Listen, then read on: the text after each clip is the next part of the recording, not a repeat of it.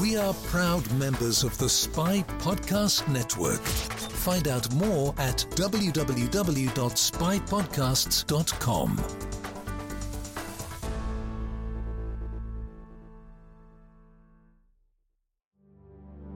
Due to the themes of this podcast, listener discretion is advised.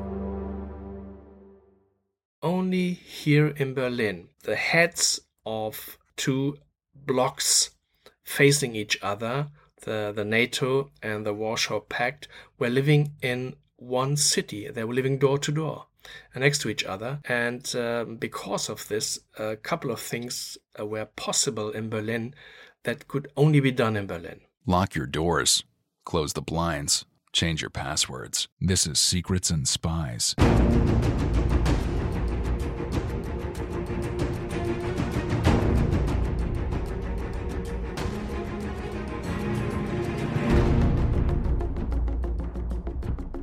Secrets and Spies is a podcast that dives into the world of espionage, terrorism, geopolitics, and intrigue. This podcast is produced and hosted by Chris Carr. On today's podcast, I'm joined by Bernard von Kostka, who is the curator of the Allied Museum in Berlin and the co author of the excellent book Capital of Spies. On this episode, we discuss Capital of Spies that takes a look at the history of Cold War Berlin. Just before we begin, we now have a YouTube channel. I've been threatening it for a while and now we have it. So please follow the link below in the show notes and subscribe to our YouTube channel. On there are video versions of the podcast. So if you like to see a squiggly line with your interviews, you can now see a squiggly line on YouTube. If you wish to support the podcast, there are a few options for you. You can become a Patreon subscriber and directly support the show for £3 a month.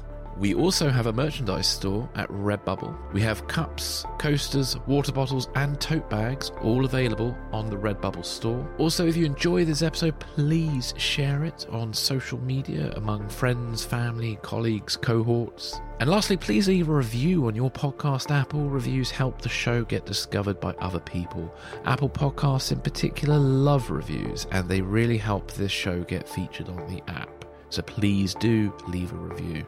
All the links are available in the show notes below. Thank you so much for your support, and without further ado, let's get going. The opinions expressed by guests on Secrets and Spies do not necessarily represent those of the producers and sponsors of this podcast.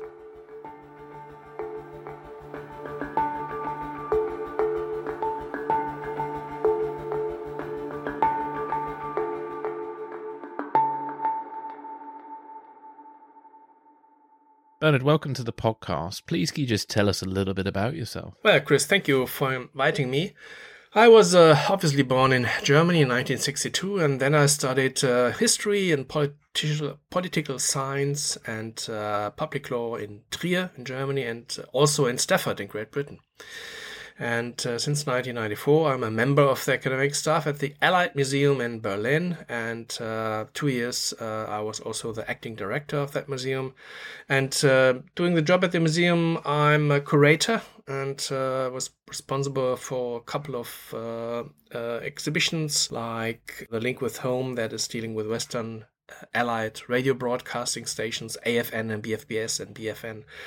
Um, mission accomplished to Western Allied uh, military liaison missions in Potsdam and also exhibition on the spy tunnel and who was a Nazi and so and 100 objects uh, Berlin during Cold War. So I did a lot of exhibitions during my last uh, 25 years at the museum and I also published uh, uh numerous uh, articles on several subjects, usually Berlin blockade, Berlin airlift.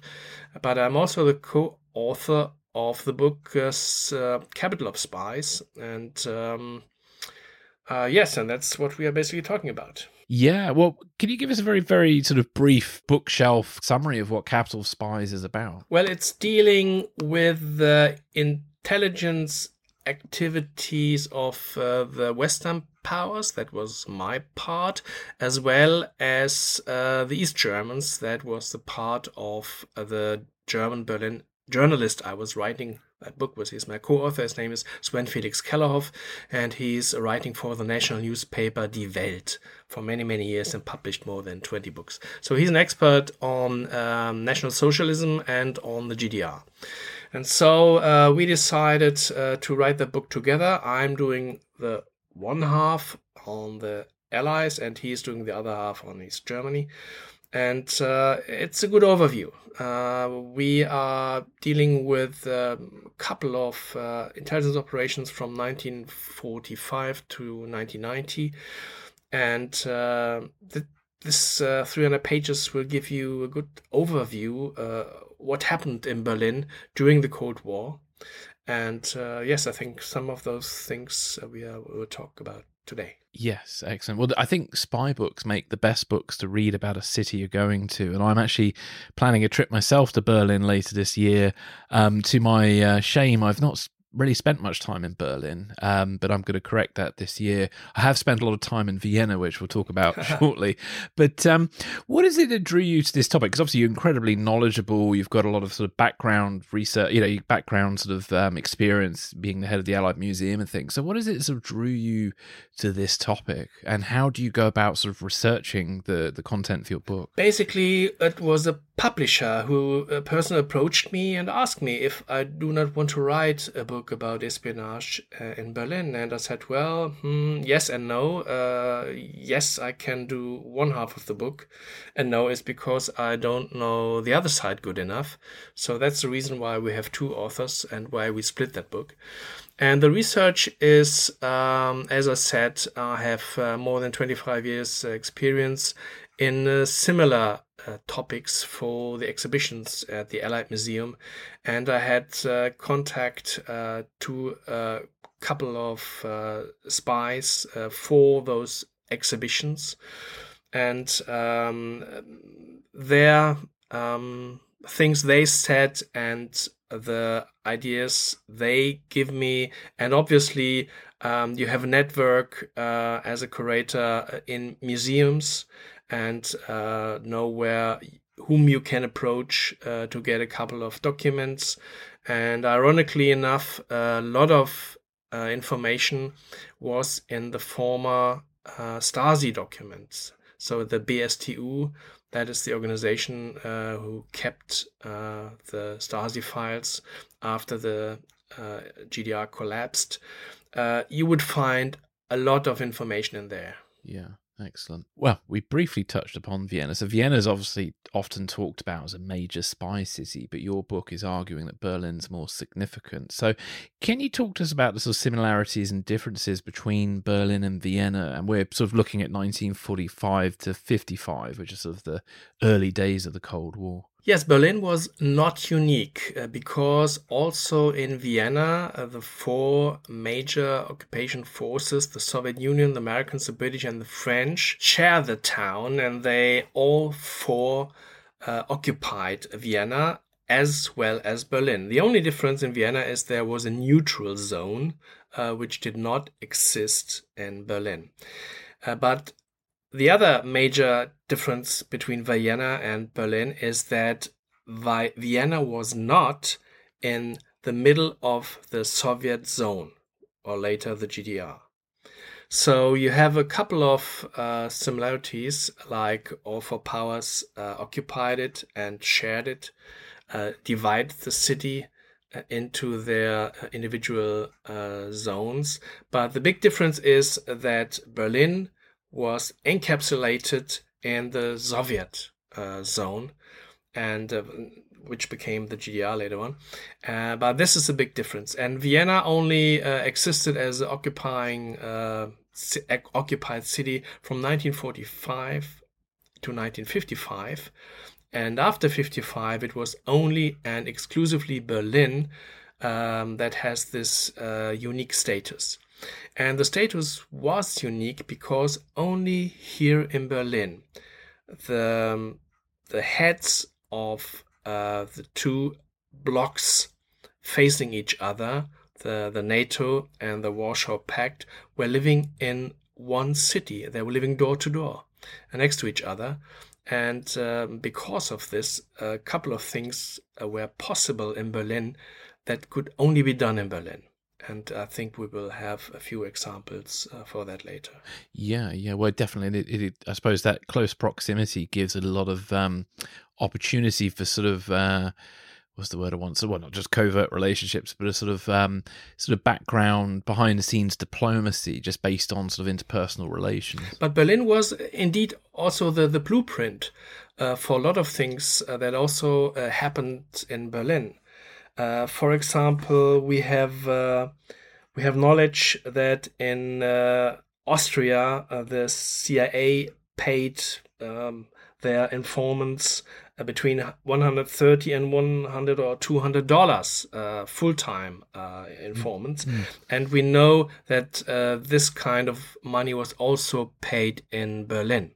And also later on uh, we will learn that the allies were trying to listen to the soviet telephone conversation and in the cellars in vienna they were digging, uh, they're, they're breaking walls and digging little tunnels. And uh, a tunnel of seven meters in Vienna, uh, and that was called Operation mm. Silver, was also the mm. blueprint for a much bigger tunnel later in Berlin. Yeah, yeah. Well, can you talk to us a bit about those sort of early Western intelligence efforts in Berlin, um, and sort of you know, sort of prior to the wall being constructed? What information were Western intelligence services sort of looking for, and how did they go about obtaining it? When I got into the subject, uh, I was more or less uh, shocked uh, when I noticed, or when when I when I read um, that the people active at the time uh, were more or less blind uh, about the other side. Keeping in mind that in 1900, let's say 41, uh, the Americans had no interest in the Soviet Union at all. This is was on the other on another planet, so they had no information about the Soviet Union. When they entered the war, it was not the Soviet Union they were aiming at, it was obviously the Third Reich and Nazi Germany they were aiming at, and the Soviet Union was the ally. So again, after entering the Second World War, they had no aim uh, to get any um, basic uh, intelligence on for on a on an ally. So then all of a sudden, uh, the end of the Second World War came and uh, all of a sudden in 46 um, of at least at least 47 it was obvious that uh, the former allies uh, do not work together that well. And then obviously it was uh, it was a big question so what do we know about the other side? And uh, i can tell you that the russians knew much more about the americans uh, than the americans knew about russia. And um, for that reason, the Americans started to employ former people from the German Wehrmacht because the German Wehrmacht had indeed uh, knowledge about uh, military things that were going on in Russia, because the Germans need to know that when they started war against Russia, they need to know who the enemy was. And uh, when the Americans learned they don't know anything about it, they were starting to hire former uh, high-ranking officers of the Wehrmacht who were involved uh, in the intelligence against Russia. And it was, as I said, it was more or less shocking to learn uh, that at the time uh, they don't even have, until 1947, they don't even have uh, a single Secret Service officer in Berlin uh, who can speak the Russian language. Yeah, that was quite shocking when I read that. I was like, wow. and and also that uh, any kind of uh, uh, peace they obtained from behind the Iron Curtain, they could not even cross check it with other mm. sources because there mm. were no other sources. And also, uh, very shocking that uh, even minimum um, knowledge, like uh, what did they say when they came up with a telephone book or with the latest map of the other side. This this was a big thing.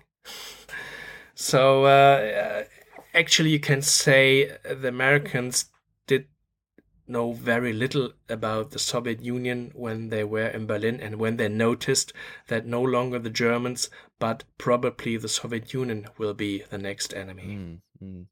And the Russian intelligence picture was quite complex. It was so obscure that the CIA found it very difficult to kind of get a clear picture and verify the information, like you were saying. So, can you give us a kind of quick guide to sort of that Russian intelligence op- uh, picture during 1945 to 1955? Because there were quite a few agencies, and it was slowly amalgamated into one, didn't they? Well, uh, ironically enough, uh, the structure of the Russian intelligence uh, was so confusing that even some Soviet reports were mixing up uh, the areas of responsibility. And also, as a result of that, uh, uh, the American side remained completely in the dark when it came to understand who is responsible for what. And so uh, you have, uh, for example, the NKGB, the People's Commissary for State Security, the MGB, the Ministry for State Security, then the KGB, and parallel to those organizations uh, for a couple of years, uh, you have the KE, which is the Committee of Information. And um, and all of that was very confusing. That was one point, and the other point is that until even many, many years later, uh, they could not put a face to a name. Even if they had the name of a Russian uh, representative of one of those organizations, they couldn't put a face to it. Wow, that's crazy. So that happened to to that. That's a that's a funny story when uh, Markus Wolf, which is the spy master of East Germany. Mm mm. uh, in the 70s, and he's from the, the late 50s. He is uh, a high ranking officer in, in East German intelligence. And for, for nearly 20 years, they know the name, they didn't know his face. They don't had a clue in the 70s how this guy looks like. Mm. That's amazing. Yeah, it wouldn't be like that now, I'm assuming, but depending on how many selfies he did.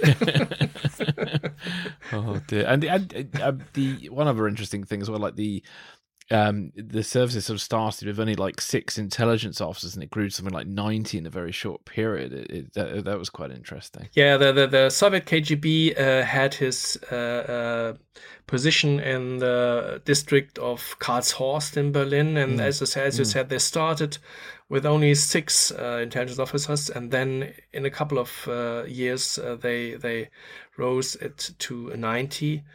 And um, when the KGB was founded in 1954, it uh, took over full control of uh, this international es- espionage. And uh, but, but they still had an internal problem, and the internal problem was that the Soviet intelligence, um, uh, and we learned that during the Berlin blockade, uh, they sent reports back to Moscow who not necessarily fit with the reality. So rather, so two aspects. Rather, they anticipated that those in the Soviet capital wanted to hear, uh, or on the other hand, they just don't want to risk uh, that they were the ones who present uh, bad news, especially uh, when it comes to jo- Joseph Stalin, who was not known for his kindness. Uh, so that's a problem the KGB had at the time.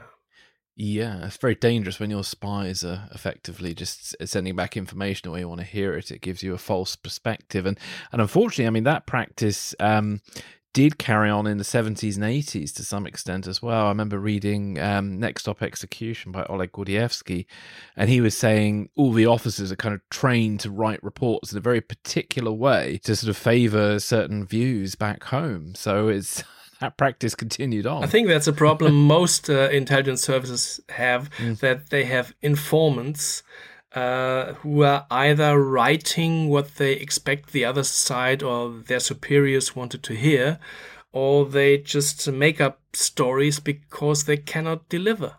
You know, they are getting paid and they cannot deliver. So what are they going to do? Yeah. So just inventing stuff. Yeah, yeah. There's a great, you know, the, the famous novel by Graham Greene, Our Man in Havana. it's very much like that. yeah, I, I, met Oleg Gordievsky in Berlin when we had a when we had a, a meeting with uh, we, we had a, in Berlin at the mm. former listening station Teufelsberg.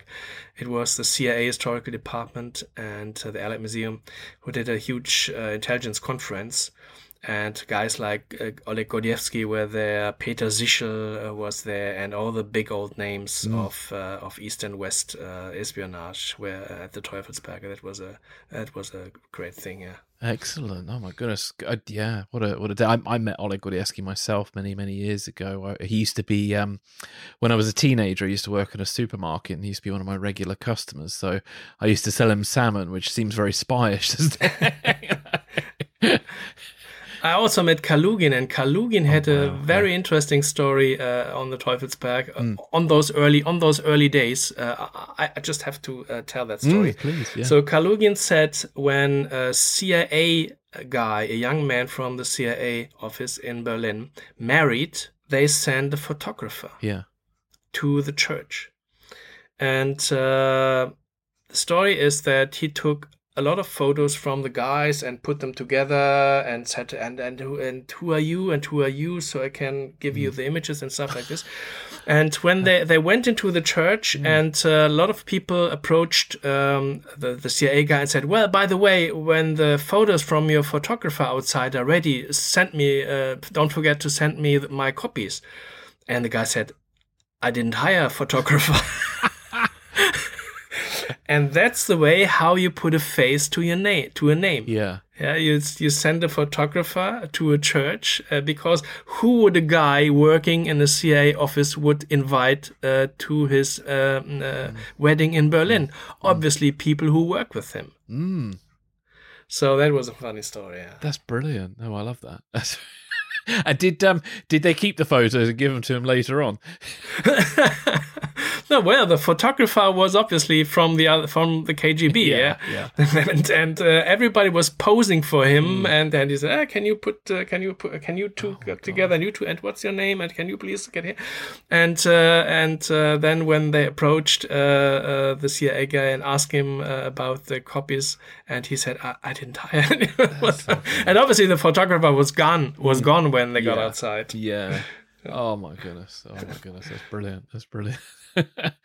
well, um, one of the, the first sort of big uh, crises that the Western intelligence had to had to face um, after World War II was the 1948 sort of blockade of Berlin, uh, which led to obviously the famous sort of Berlin airlift. Can you talk to us about that period of time and how it affected the various intelligence services? Yeah, 48 was a, a rough time in Germany. And um, first of all, uh, military governor Lucius D. Clay sent a telegram to Washington that was the 5th of March 1948, uh, which is known today as a war telegram, but uh, obviously it wasn't. But for the first time, Lucius D. Clay, as a military governor in Germany, had somehow a feeling that um, a war might break out. Mm.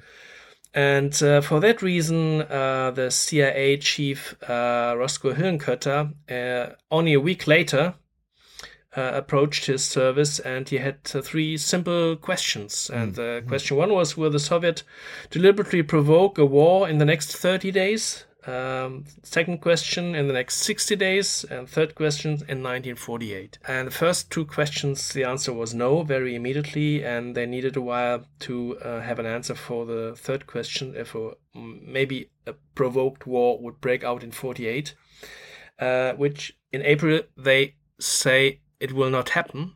But uh, couple of months later, uh, the Soviet Union stepped out of the four power um, uh, control council, which uh, is dealing with Germany as a whole. And a couple of weeks later, they stepped out of the Allied Kommandantur, which is dealing um, uh, in with all the things for Berlin. So on the administration level, uh, there was no Soviet partner anymore.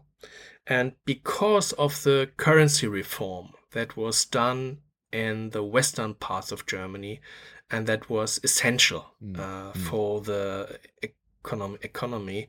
And after the Americans and the British uh, combined their zones to the Bizone, and um, a couple of months later the French joined in, they knew they knew they need a new currency, uh, which uh, is worth the money, and uh, they uh, had a new currency in the Western powers, and it was not planned, but all of a sudden they say the Western forces said they would introduce this new currency also in West Berlin. And that is uh, the reason why the Soviets uh, wanted, first of all, I think the simple reason is they wanted to keep the new currency out. Otherwise, they would have had two currencies in Berlin, which they had for a short period because of the blockade. But nevertheless, uh, that was a direct reaction of this new currency reform in West Germany. And that was a Berlin blockade, and all land, water, and railway lines to Berlin and from Berlin were blocked, and no one could get in or could get out. And so the Allies uh, reacted with the Berlin airlift. So, concerning intelligence, uh, the stuff with the currency reform happened within days, less than a week. Uh, that all culminated in the blockade. So uh, the intelligence actually ha- had no chance uh, to do any forecasts uh, what will happen. And uh, keep in mind that blocking roads is passive is a passive action. Uh, and uh, I think they were not even prepared to look at those uh, passive activities. More, they were looking more at active things, and but active things during the blockade didn't happen. So the passive thing was to just to block all rail, water, and um, block all ways to Berlin, and so the only way remaining are the air corridors. And as we all know, uh, that was a huge success uh, for the Western powers, who were able, after a couple of weeks, uh, they were able to supply uh, all of West Germany, and uh, it went uh, better and better. And after a couple of months, they were able to transport more goods via these air corridors than they were before. They came in before on the road or on the rail. So that was that was amazing. That was amazing. Logistically amazing was that. Yeah, no, indeed. And there were some opportunities for aerial espionage, which kind of continued on beyond the Berlin airlift. Uh, can you talk to us a little bit about that? Well, during the Berlin airlift, they actually started uh, not only to send planes uh, with uh, food and and uh, coal uh, into Berlin, but they also sent reconnaissance planes mm. in those three Allied corridors to take photographs because all the aerial, uh, most let's say uh, sixty percent of the ground underneath the airplanes was uh, Soviet, the Soviet zone. Later became the GDR. Mm and uh, they did not even land in Berlin. They just fly the corridor, turn around, and fly back, mm. uh, taking uh, good photos. So they they continued that uh, bunch for lunch uh, uh, to Berlin activities approximately twice a week until German unification. Wow. So for more than 40 years, uh, the Allies were flying the corridor, and probably for more than 40 years, this is the the best documented territory in the world. if you take photos of the mm. same places uh, uh, twice a week, mm. you know, and that's uh, for more than 40 years. Yeah. These are a lot of shots. Yeah. Yeah. Gosh, it was, it sadly sort of reminds me of Ukraine a little bit because I've, I, have i have got this app on my phone called Flight Radar 24 where you can see obviously aircraft activity. And one of the things that you can see is some of the Western spy planes occasionally. So you get things like the drones, the Global Hawks, you get the, the, the Rivet Joint, which is the big sort of spy plane. And and so when I was reading about the uh, espionage during Berlin airlift, I was just like, wow, you know, that practice has got got its roots back to back even then. So it's fantastic. We'll move on to the foundation of the two German republics. So you've got the uh, Federal Republic of Germany, which was in the west, and the German Democratic Republic in the east. And in your book, you sort of talk about French and British intelligence activities during this time. Can you talk to, talk to us about what you discovered? And I guess we'll start with French intelligence. Well, the French intelligence uh, had a hard start mm. because uh, they had to go underground uh, during the German occupation of uh, France. Mm. And uh, they have to develop uh, and were founded in January 1946. And it's called the Service de Documentation Extérieure et de Contre-Espionnage, SDEC. And they were formed in 46 and um, they had uh, two branches and one branch was based in saigon vietnam uh, to deal with the military problems uh, they had there with their former colonies yeah. and later on they were you know when uh, the allies uh, were flying planes uh, to berlin uh, the French uh, did not really take part in this flying because they were in a military conflict uh, uh down there and uh, needed all their planes. They, they, didn't have many planes, but the ones they had, they needed for their conflict in 1948 down in the in the southeast.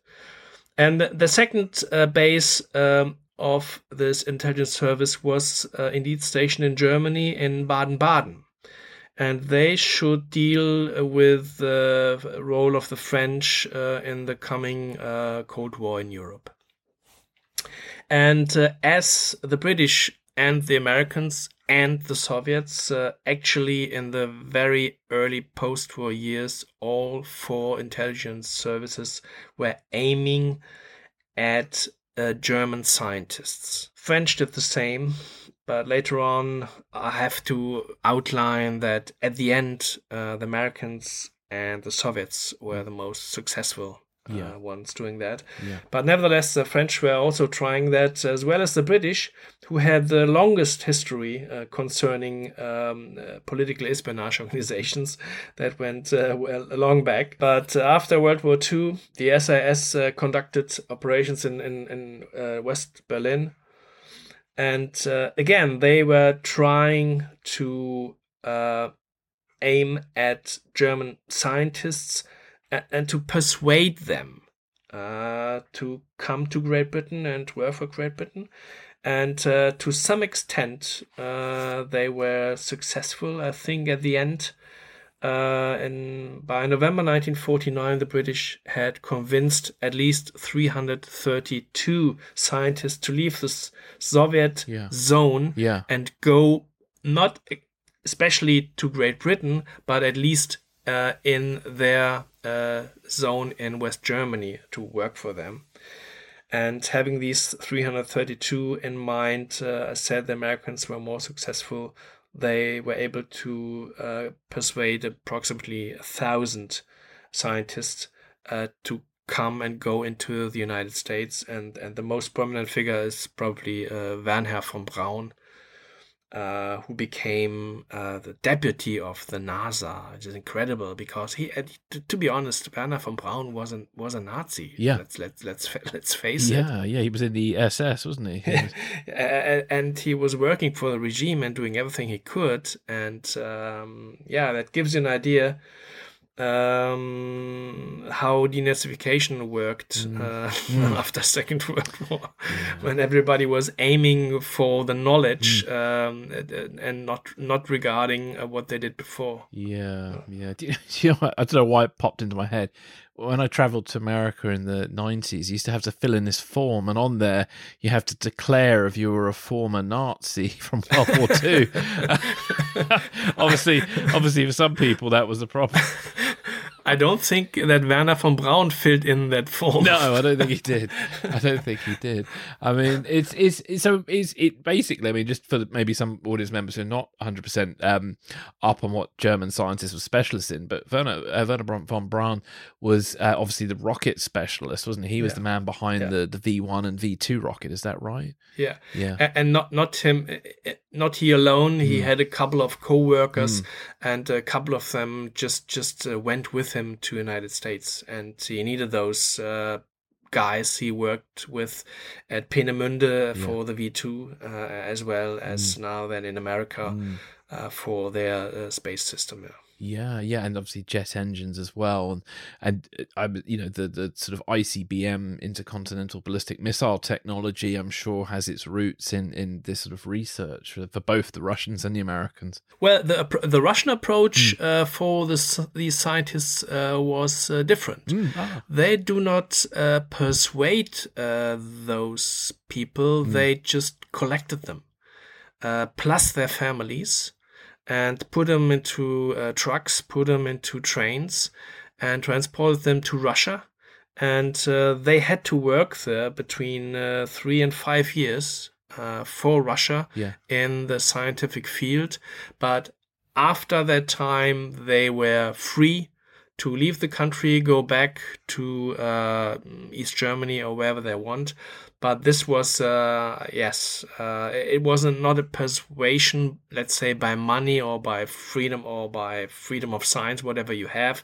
So they just collected them, picked them up, including their families, uh, brought them to Russia, and uh, kept them there for uh, between uh, two, three, or five years, and then they were set free and uh, they could go wherever they want to. But you know, indeed, a couple of the scientists stayed after that time in Russia. Uh, an- another another good bunch went back to East Germany. Yeah, yeah. Did any ever make it back to the West and and sort of get turned? They they could. They could, yes. There were some uh, who could do that. You know, if you were in East Germany in the 50s, late 50s, it was not a problem at all uh, to go to West Germany. Uh, indeed, uh, we have, uh, after the uprising in East Germany in 1953, we had an incredible flow of refugees. Yeah, yeah. Uh, we were talking about Ukraine refugees uh, nowadays, of course, but uh, I just want to give you one figure. Uh, after the uh, East German uprising in 1953, that was, uh, you know, shut down by Russian tanks, uh, literally. More, uh, not more than, but nearly uh, 300,000 East Germans came to West Berlin, not to West Germany, into the city of West Berlin in one year. So remember what uh, incredible uh, uh, stroke for the city of West Berlin that was. Coping with 300, this is 10%, more than 10% of your population comes as refugee in just in one year. And uh, we all have this uh, refugee problematic uh, in Europe uh, in 2015 in mind. Now, the Ukraine uh, refugees that were distributed to several countries, to Poland, to uh, Yugoslavia, and, and a lot of people are taking um, those refugees, Germany as well. But those 300,000 exclusively came to West Berlin, which is a major problem also for the Allies because uh, the intelligence were trying to interview every single refugee. They had a, an office, and all refugees had to go through those intelligence uh, allied offices. And in there, they were asked uh, what they did in East Germany, uh, if they had any relation um, to the Russian forces whatsoever. And if they had, uh, the Allies were trying to persuade them to go back on the same day before it was noticed they were missing. And believe it or not, uh, in quite a couple of cases, they were successful and, and sent those, uh, I would say, stupid young men uh, back to East Germany to work for them as, you know, quote, agents. But the fate of those people who went back uh, is um, usually uh, has no happy ending. yeah, yeah. Yeah, course, Bridge of Spies for that. Yeah. yeah there were no trained spies nothing you know uh, and after the, the wall was erected uh, they even had no contact to any of the leading officers in west uh, berlin. Uh, so that's that's uh, one thing um, uh, this uh, refugee fleet of refugees is connected uh, to intelligence. Uh, on the other hand uh, we learned later that uh, quite a few prominent um, spies came as a refugee to West Germany. So people who later worked in uh, West German administration, uh, stuff like this, in, uh, and also in in uh, big uh, companies and firms, they came as a normal refugee in the 50s. Uh, were flown out from West Berlin to West Germany, had had the job there, and were good in their jobs, were promoted, and only after the collapse of uh, East Germany, uh, we noticed that uh, quite a few of those refugees and those early 50s uh, were working for for uh, as as as spies actually yeah, yeah. one really interesting uh, piece of spy history that was uh, unique to berlin is the the berlin spy tunnel. Um, and you also have a connection to a uh, a special documentary that was made about the berlin spy tunnel for george blake's 90th birthday.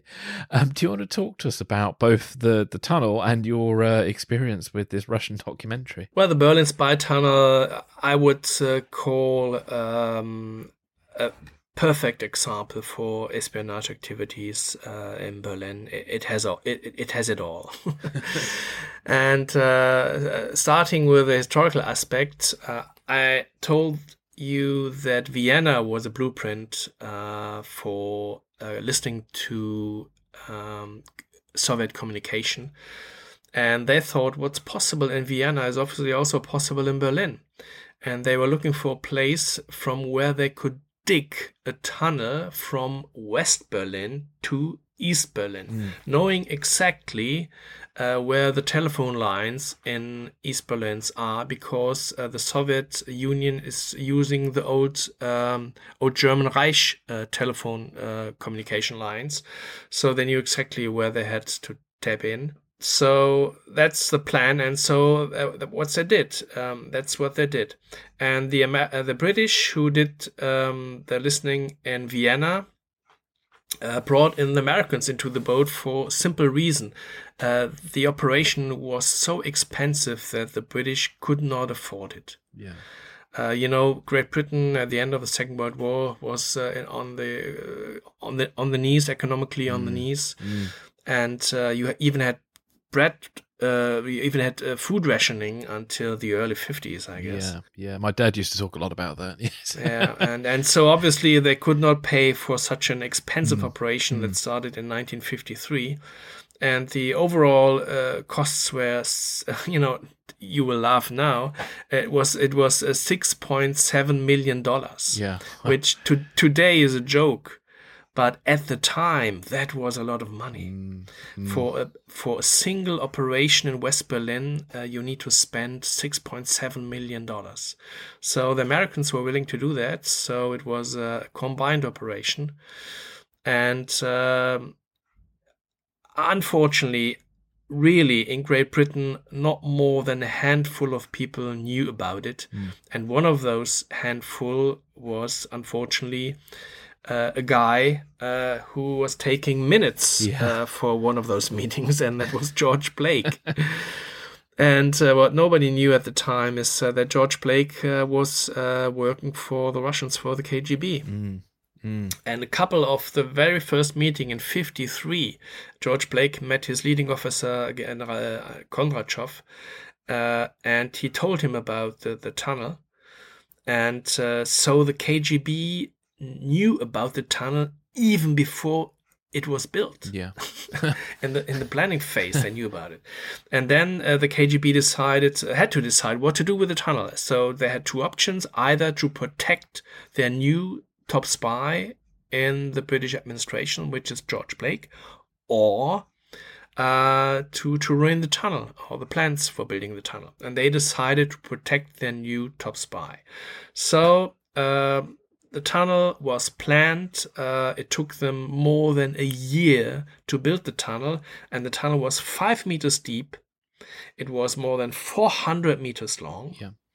And uh, the aim were three major telephone lines at the end of those 400 meters. And uh, this technical bit uh, was done by British uh, specialists and experts. Uh, they did the, the tapping of the of these telephone lines. And uh, after that, they had access to nearly 300 single uh, telephone uh, numbers wow. and the conversations in mm. there. Mm. The tunnel was in operation for 11 months, and during those 11 months, they um, taped more than 400,000 telephone conversations. Mm. mm. Even though the Russian knew about it, they did not put false information through the tunnel.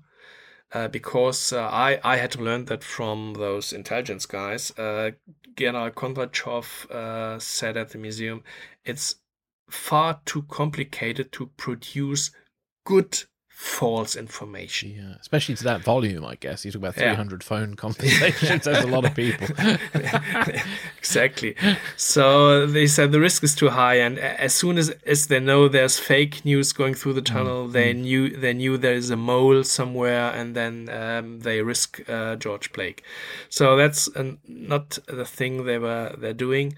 But but even though the tunnel uh, was um, find, found mm. uh, on purpose, and it was exactly the date when Nikita Khrushchev was on his first state visit to Great Britain. Yep. they were talking about the Suez Crisis, um, a really hard military crisis at the time. And uh, Khrushchev said, uh, Discover the tunnel when I am in Great Britain that gives him obviously a bit more uh, space uh, for negotiations. and uh, what happened after the tunnel was discovered in all the newspapers, uh, exclusively, exclusively, the Americans were blamed for the tunnel. Uh, and that is because Nikita Khrushchev said, uh, discover the tunnel when I'm in Great Britain and blame the Americans. And we even have an original Soviet document for East uh, German administration in Russian. Document is in Russian, and, and the document says exactly what the East Germans had to do when they discovered the tunnel. Mm. And one point is that they should exclus- exclusively blame the Americans for the tunnel. Mm. and that has a background is that, uh, as I said, Nikita Khrushchev is in Great Britain at the time.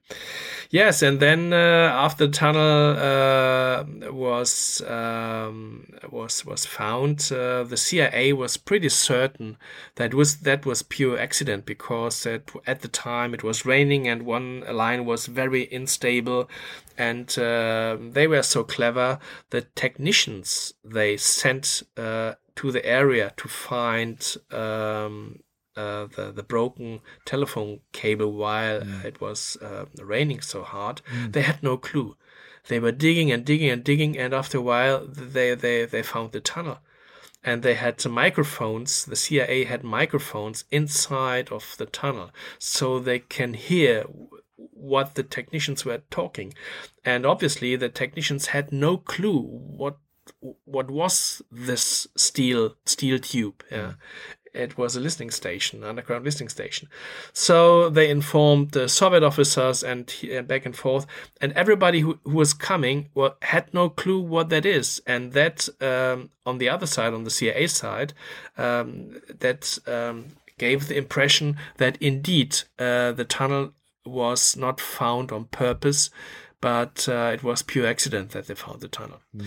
But later, later Many years later, uh, when George Blake confessed that he was a spy for the KGB, it was obvious that he or he he told uh, the British uh, that he was uh, the mole and that he told the KGB about the tunnel. And uh, after that, the tunnel uh, had not a good reputation because everybody thought false the false thought that a false information was sent through the tunnel, which indeed did not happen.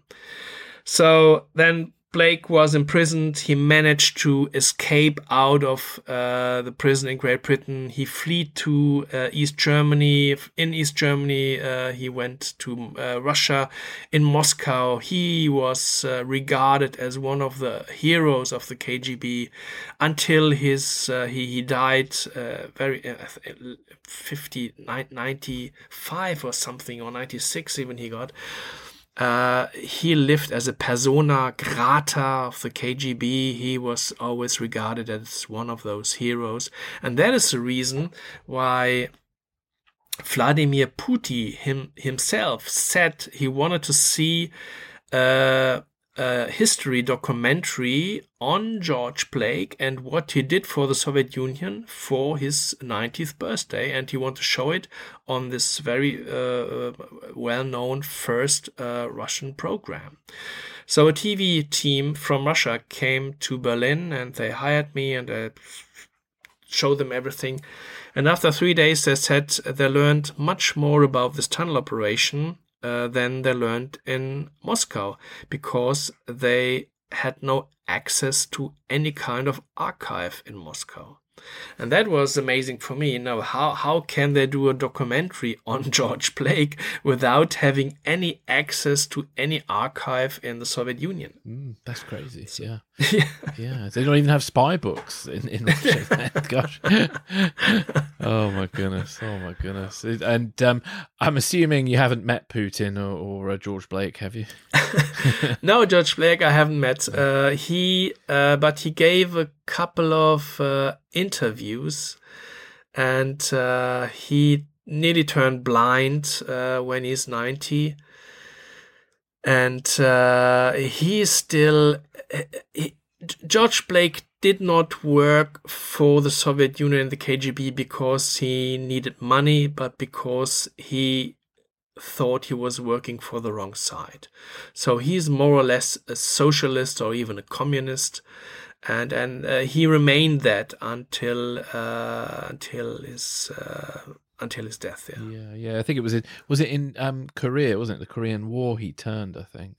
That's right. Yeah. He was imprisoned uh, during the Korean War, and uh, during his imprisonment, he for himself, he decided he's working for the wrong side. And then uh, via the North Korean, he offered his service to the Russians. And uh, ironically, when he came back to Great Britain a couple of years later, he was even sent to Berlin because he was a genius uh, concerning languages. He could speak five languages fluently, including Russia and Russian, and uh, he was sent to Berlin in the fifties uh, to to to uh, recruit uh, East Germans as agents. Uh, so funny, yeah, yeah. Uh, yeah. So um, that's the reason why George Blake was even in in stationed in in West Berlin for several months there. Mm, thank you for everything about the spy tunnel. Was there anything else you wanted to add about the spy tunnel before we move on to the Berlin Wall? Well, at the Allied Museum, uh, for many, many, many years, uh, we had the only original segment mm. uh, of the spy tunnel. We digged it out uh, in in Berlin, where after the uh, German unification, when they built a housing area at the place uh, where the spy tunnel was, and yeah, so um, that, that was amazing. And then we digged out another piece, and with this uh, historical information, we were in the newspapers worldwide. So, uh, San Francisco Chronicle, uh, Italian newspapers worldwide, because we discovered uh, a couple of other original pieces of the spy tunnel very deep in uh, former East uh, East Germany. And the reason for that is when the East Germans wanted to get rid of the spy tunnel, we thought honestly, and and I know the CIA thought as well because I have contacts there, and they had no clue about uh, the spy tunnel being uh, rediscovered in, in East Germany. So what the uh, the East Germans did when they want to get rid of the spy tunnel, I told you it's 400 meters, uh, a very uh, st- a steel tube with a diameter of 1.9 meters. So a normal man could go through the steel tube and uh, this is for 400 meters. So you have a lot of steel there. And uh, what they did, they reused it as shelters for their maneuvers in the forest. So pieces of the steel tube for th- three and four meter segments were cut into they were they cut those pieces and they dig them into the forest and use them as um, headquarters uh, for their maneuvers in the forest for the pioneers. So all over, and they sent those steel segments all over East Germany. Talk about recycling. That's very good. And we had, we had, we had. Honestly, we had no clue. CIA had no clue. Allied Museum had no clue. We all thought uh, that uh, East Germany probably melted these tons and tons and tons of good steel and, and reused it for their, their own purpose. Uh, they did reuse uh, it, but for military purpose, uh, uh, be, being military stands for um, their pioneers. And that was an incredible um, message, and that came in 2000 and six, uh, I guess, mm-hmm. we got this information. Or, yeah. yeah. Wow. Wow. Um, is some of it in the Spy Museum in Washington now? I've lost track of where those bits are. It is. Mm. Everybody wanted to have a segment of uh, mm. this mm. uh, s- spy tunnel, but we, we we just we just had two huge pieces, and we didn't want to give one away. But when we discovered that in East Germany there are more original segments of the spy tunnel digged in the forest, uh, we digged some out uh, for the Spy Museum in Washington, indeed. So, besides the Allied Museum in Berlin, the Spy Museum in Washington is the only museum in the world uh, that has another huge piece of the original spy tunnel in Berlin. Yeah. Excellent. Well, two places to go and check it out. So that's brilliant. Excellent. Well, let's um let's look at the Berlin Wall. So the the next major hurdle for Western intelligence and the citizens of Berlin was the the Berlin Wall being constructed in 1961. Can you talk to us about this and uh, sort of what it um, how it sort of created uh, challenges for Western intelligence? The Berlin Wall was a, was a game changer. Um, keep in mind that uh, before the wall was erected, mm. every person in West Berlin as well as in East Berlin could cross the border anytime as often as they wanted to. So that was no problem at all. So people co- could go backwards and forwards um, whenever they want. You, you, can meet people in the other part of the city. You can talk to people in the other part of the city. You can meet uh, uh, in in the public. Uh, you can meet uh, secretly in a forest, wherever you want to. Obviously, you can imagine that this is uh, the land of milk and honey uh, if you are working in the intelligence business. But when the wall was erected, this was completely over. Yeah, so East Germans, no way for any East German uh, to go from east to west again.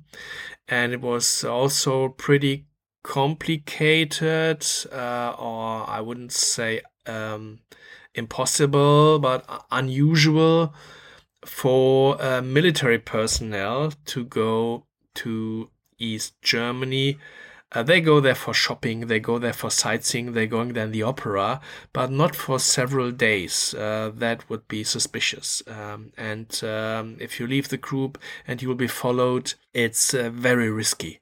If if uh, if you go there in your and you have to go to East Germany in in your uniform, yeah. And obviously, if you're going in your uniform, it's easy to you know to recognize yeah. you, yeah. easy to follow you, and then you risk uh, the risk uh, the life of the guy you're going to meet with. So that makes no sense. So Berlin Wall was the game changer, but the Berlin Tunnel a couple of years before in '55 showed already that they transformed uh, intelligence work from human intelligence, uh, which is meeting your opponent in the west or in the east, to um, the technical intelligence, uh, which the tunnel was, by listening to the telephone conversation. And um, that's uh, what happened in the years that uh, are coming. They were spending much more money into technical devices, into listening stations like the Teufelsberg, like Marienfelde, like at Tempelhof, and in Gatow. You have a couple of listening stations uh, that were able to listen deep into Moscow, into the Soviet Union. And um, this, uh, they spent a lot of money uh, into that uh, because uh, the human factor uh, was no longer that important because of the Berlin Wall that's indeed a game changer. And talking about uh, intelligence, um, yes, indeed, uh, they were surprised somehow. There had been hints and there had been um, messages by individuals, but we know all that now after months, years, and decades later. Uh, it is obvious that there had been hints that something would happen. And even the political leaders knew that I, I, mentioned all the refugees from East Germany to West Germany, and even uh, the American leader uh, knew um, Kennedy that something will happen and that the East Germans had to stop this uh, refugee. Um, you know, bleeding out, uh, bleeding out East Germany. It's it's all the young people that are leaving, not the old ones uh, the young people you need for the future of, of uh, the country, those are the ones who are leaving. And everybody knew they had to stop this somehow. Uh, but uh, I think they were not aware that it was so uh, brutal and, and so long lasting, like the Berlin Wall. Yeah. What effect did the, the Berlin Wall have on, on uh, Russian intelligence? Did it have any effect? Well, more or less the same, uh, like uh, on, on, the Western intelligence, uh, the exchange of uh, of people going back and forth, going from the east to the west, from the west to the east, was uh, only possible for diplomats. Uh, and as I said, for individuals in uniforms and uh, it, it, also limited uh, the possibilities of the other side. But I think uh, the benefit is definitely on the western part. Uh, sorry, on, on the eastern part because they were able to stop this um, uh, refugees going from east yeah. to west. Yeah, yeah, it was a lot more kind of clamped down. So yeah, Bernard, thank you so much for your time today. Where can listeners find out more about you and your work? Well, I mentioned I'm uh, working at the Allied Museum, and um, our webpage is uh, bilingual. So uh, whoever wants to click in uh, the webpage of the Allied Museum in Berlin, is uh, free to do so. And uh, also, I mentioned uh, the book. It's called Capital of Spies, and uh, Casemate is the publisher. And uh, as I said, it is a is a, is a good overview to get an idea uh, what kind of activities happened uh, in Berlin, not only in the western part. That is that's that was my part, but also in East Germany with the Staatssicherheit and the activities uh, the, um, that were going on there. So it's a good overview, and whoever is interested in a single story then can go further and and see if there are any books, especially on that one subject. But we were trying to present a larger scale and a better overview. Yeah, fantastic. Well, thank you again for joining me today. Thank you, Chris.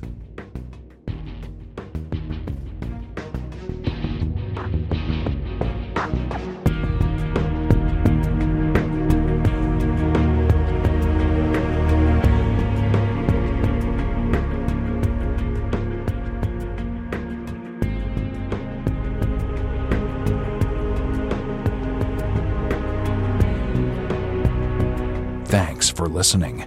This is Secrets and Spies.